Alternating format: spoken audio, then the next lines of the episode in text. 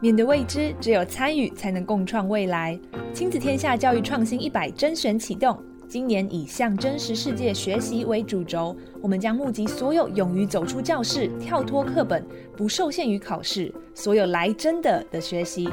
邀请各界教育创新伙伴一起重新定义学习的意义，与孩子一起拥抱真实的世界。详情请上网搜寻“二零二三教育创新一百”。对于教育工作者，这是一个最坏但也拥有最多可能的时代。我们想帮助每一个你，教得更好，活得更快乐。以下节目来自翻转教育 Podcast《机智教师日常》，是一个为教育工作者打造的节目，每周上线新集数，从教育时事分享、班级经营、教学增能，为你充电。欢迎对教育、对学习有想法的你，现在搜寻翻转教育 Podcast。一起订阅收听。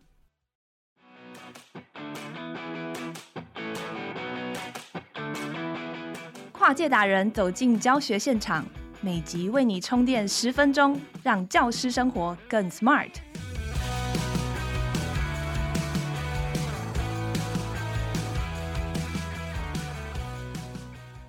Hello，大家好，欢迎收听翻转教育 Podcast《机智教师日常》，我是主持人诗瑜。今天是老师的时间管理课的第四集，也就是最后一集。前面我们谈过各种工具和策略，今天的这集要讲到时间管理很重要的一环，是在于我们的心态和我们的选择。我们选择怎么样对待工作和生活，我们选择怎么样对待我们的亲友和我们自己的健康。今天的主讲来宾，彰化县圆斗国小林怡辰老师，她也是职业妇女，也是三宝妈，但是对于充足的睡眠和运动，还有休息跟旅游的机会，也都是不轻易妥协的哦。听起来有没有觉得很困难？那我觉得以前老师给我们的提醒是，要做好时间管理，并不是非得都要是清醒的时候都像陀螺一样忙得团团转哦。其实有品质的充分休息，还有社交，都能够帮助我们走得更久更远哦。非常期待老师今天的分享，让我们欢迎林依晨老师。Hello，翻转教育 Podcast 的听友们，大家好，我是林依晨，依晨老师，很开心呢，在线上跟大家分享老师的时间管理课。那我们前三集已经讲到了怎么样看到时间的规律性，然后怎么样高效工作跟教学，然后第三集讲到，哎，有哪些工具是可以利用来看到时间的一些利用。那第四集最后一集要想要跟大家分享的是，怎么样可以如何平衡工作与生活。就是在心态的部分。好，那首先呢，我想要跟大家分享，事实上，我当老师的时候，说起来，在初任教师，因为对课程不熟悉，教学教法不熟悉，说真的，也会遇到非常需要时间，或者是可能要带回去加班的状况。哦，所以最近有遇到，就是新手老师来问我说，诶，怎么样可以不要花那么多时间？我觉得其实那个是需要经验的累积，那前面真的是需要花时间的，是没有办法有捷径的。那但是如果在一段时间之后，诶，可能已经有呃一些资历了，或有些经验了，可能是一个有经验的老师，那我觉得其实我慢慢的就可以慢慢的平衡工作与生活。以我来说，我觉得有一个很重要的点就是准时下班。哦，大家想看看，我们从早上七点多，然后到下午四点，有的时候到课辅课，其实在学校已经长达八九个小时以上的时间。如果呢，有些老师我知道他非常的认真哦，常常还要待到晚上，然后可能驱车经过的时候，看见某个学校哦，每间某间教室的灯还是亮着的，那我真的觉得哇，虽然是既佩服，但是又觉得非常的心疼。因为我们知道，诶，工作很重要，可是休息也不可少。如果我们剥夺了自己休息的时间，哦，然后让自己的身心不安稳，隔天来又没有足够的休息，其实会影响我们的身体健康跟我们的情绪的。那一个老师的情绪平衡是相对重要的，因为如果情绪不平衡，我们就很难去接受突然来的刺激，或者是可以很平和的接受孩子不在预期内的错误发生。所以，我。其实对自己很重要的一点就是，我都常常期许自己健康第一。啊，然后准时下班，好，所以要准时下班，那就要做到我们前几集讲的高效教学跟工作，让学生在那一堂课里面就可以达成他的教学目标、他的学习目标。那行政工作也可以在呃空堂的时候可以抓紧时间完成，时间一到就是准时出现在家里，然后呢可以好好的安排自己下班后的生活，把自己留给休息，然后把有余裕，然后还。身心有空间的自己留给家人，千万不要留给家人的是一个非常疲累，然后暴躁不堪的自己哦。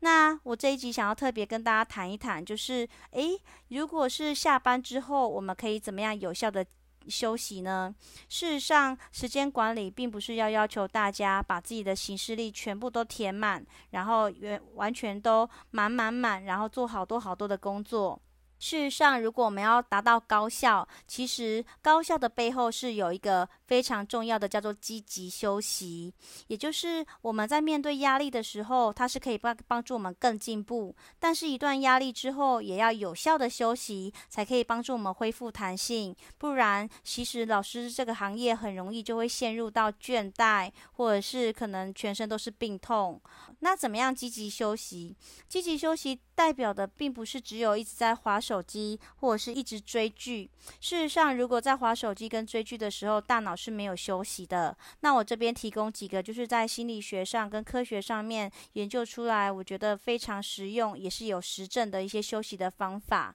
啊，例如是散步休息，例如你下。黄昏的时候，跟家人，然后到外面散散步，看看夕阳，看看黄昏，聊聊今天过得如何。哦，在工作的时候是专注，但是在散步的时候可以放空，可以有笑的让我们身心可以缓和下来，也可以帮助很多灵感在这时候可以迸发。所以第一个散步休息就是非常推荐的。那第二个是大自然的启发，例如去看看山、看看海、踏踏青、爬爬山。哦，科学指出，其实就连看大自然的照片也会有帮助，可以减少身体的发炎指数，减少压力带来的影响。如果有时间的话，诶，下课时间，哦、不妨到校园去走一走，然后静下来，停下来，从高压的教学生活中停下来，看看今天的云，吹吹微风，感受一下生活在其中的乐趣。我觉得也是可以让自己暂停五分钟，再回去繁忙的教育工作岗位。再，另外，比如说像冥想。哦，或者是跟好朋友、哦好家人在下班的时候哦闲聊，我觉得也非常的有帮助。哦，例如老师这个职业常常会哦对自己期许太高，或者是诶学的使命感太强，怎么学生都没有达到自己的要求，你难免会有挫败。适时的抽离这样的环境，跟同事聊一聊，帮助自己校正。哦，他虽然现在还不交作业，可是比起上个礼拜，他现现在次数已经变少了，从空气中可以给自己一些成就感，我觉得这也是帮助自己可以继续有能力可以走下去的一个方法。那跟家人、跟好朋友聊聊天，诶，这些重要的人是我们在人生中重要的伙伴，跟扮演重要的角色，那我们理当也应该把时间花在他们身上。另外很重要的就是睡眠，睡眠睡到七到九个小时，不要过度的熬夜，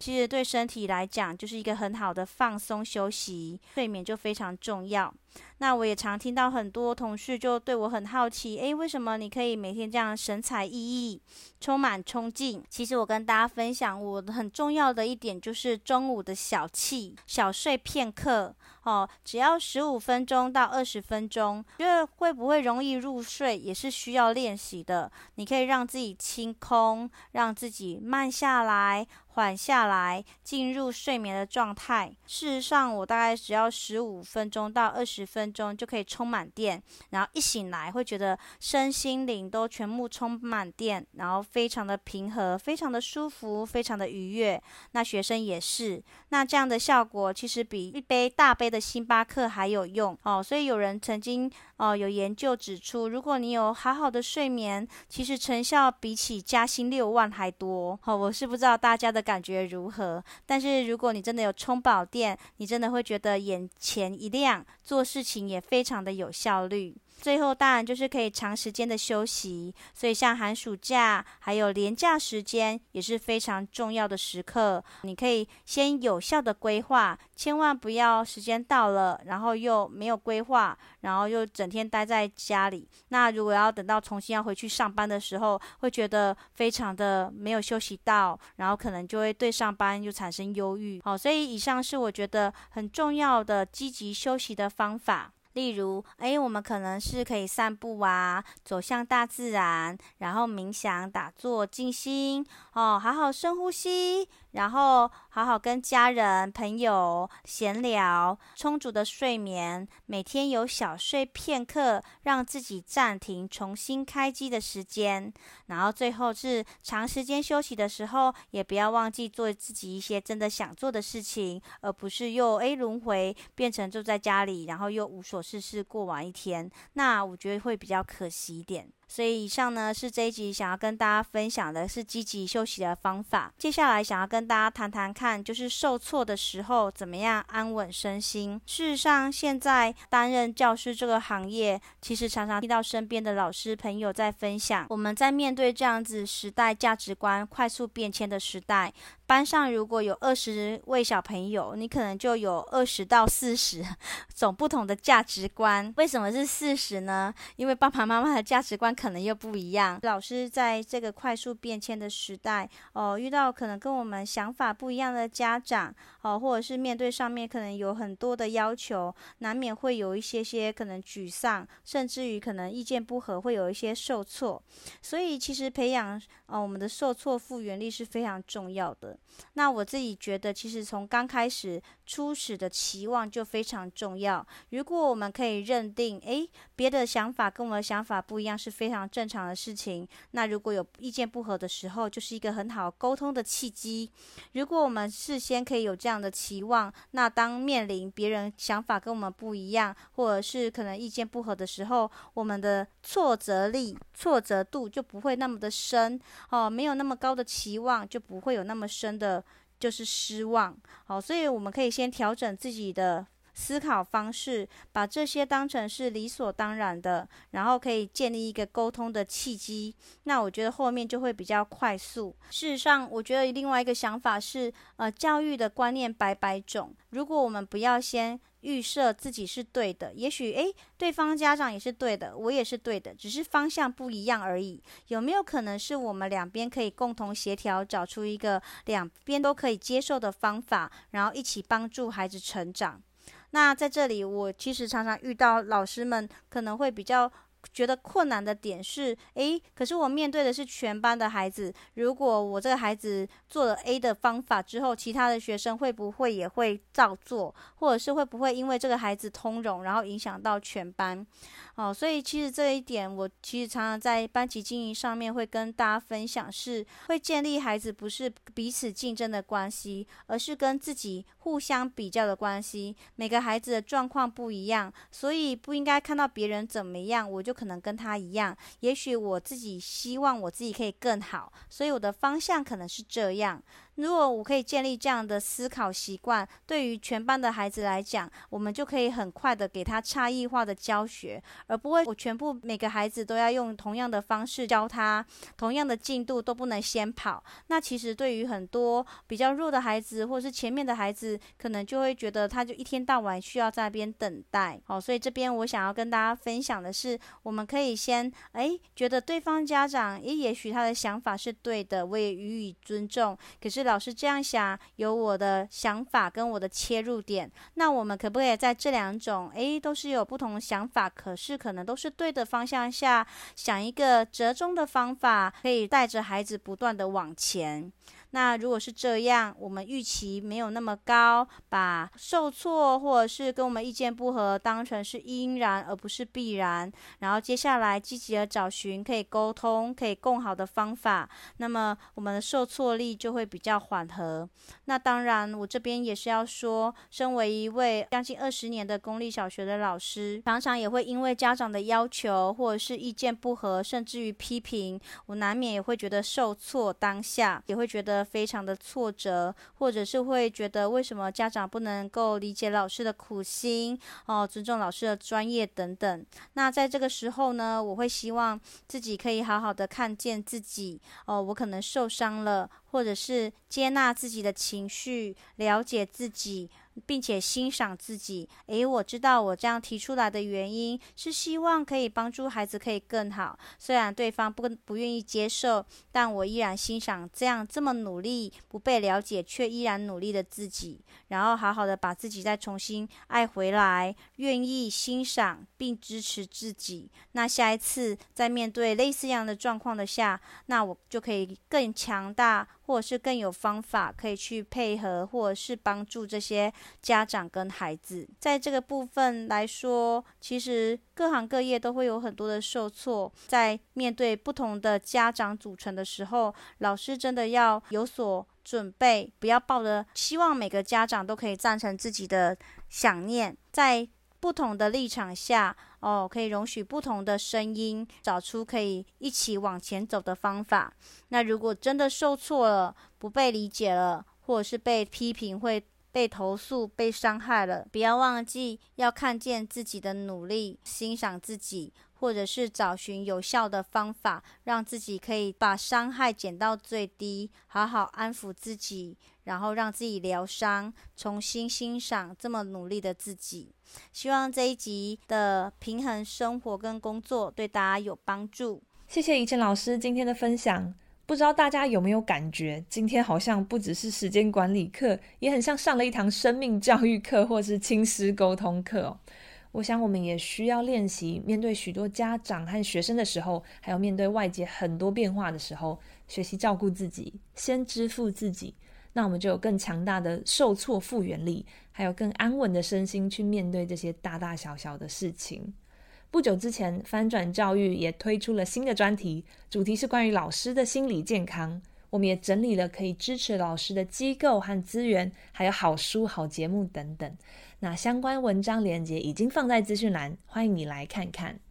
很感谢大家收听今天的机智教师日常，也抢先预告一下，我们的下一个系列会是老师的人际沟通术，要怎么样在职场生活中经营人际关系，不踩到地雷呢？敬请期待机智教师日常的新系列。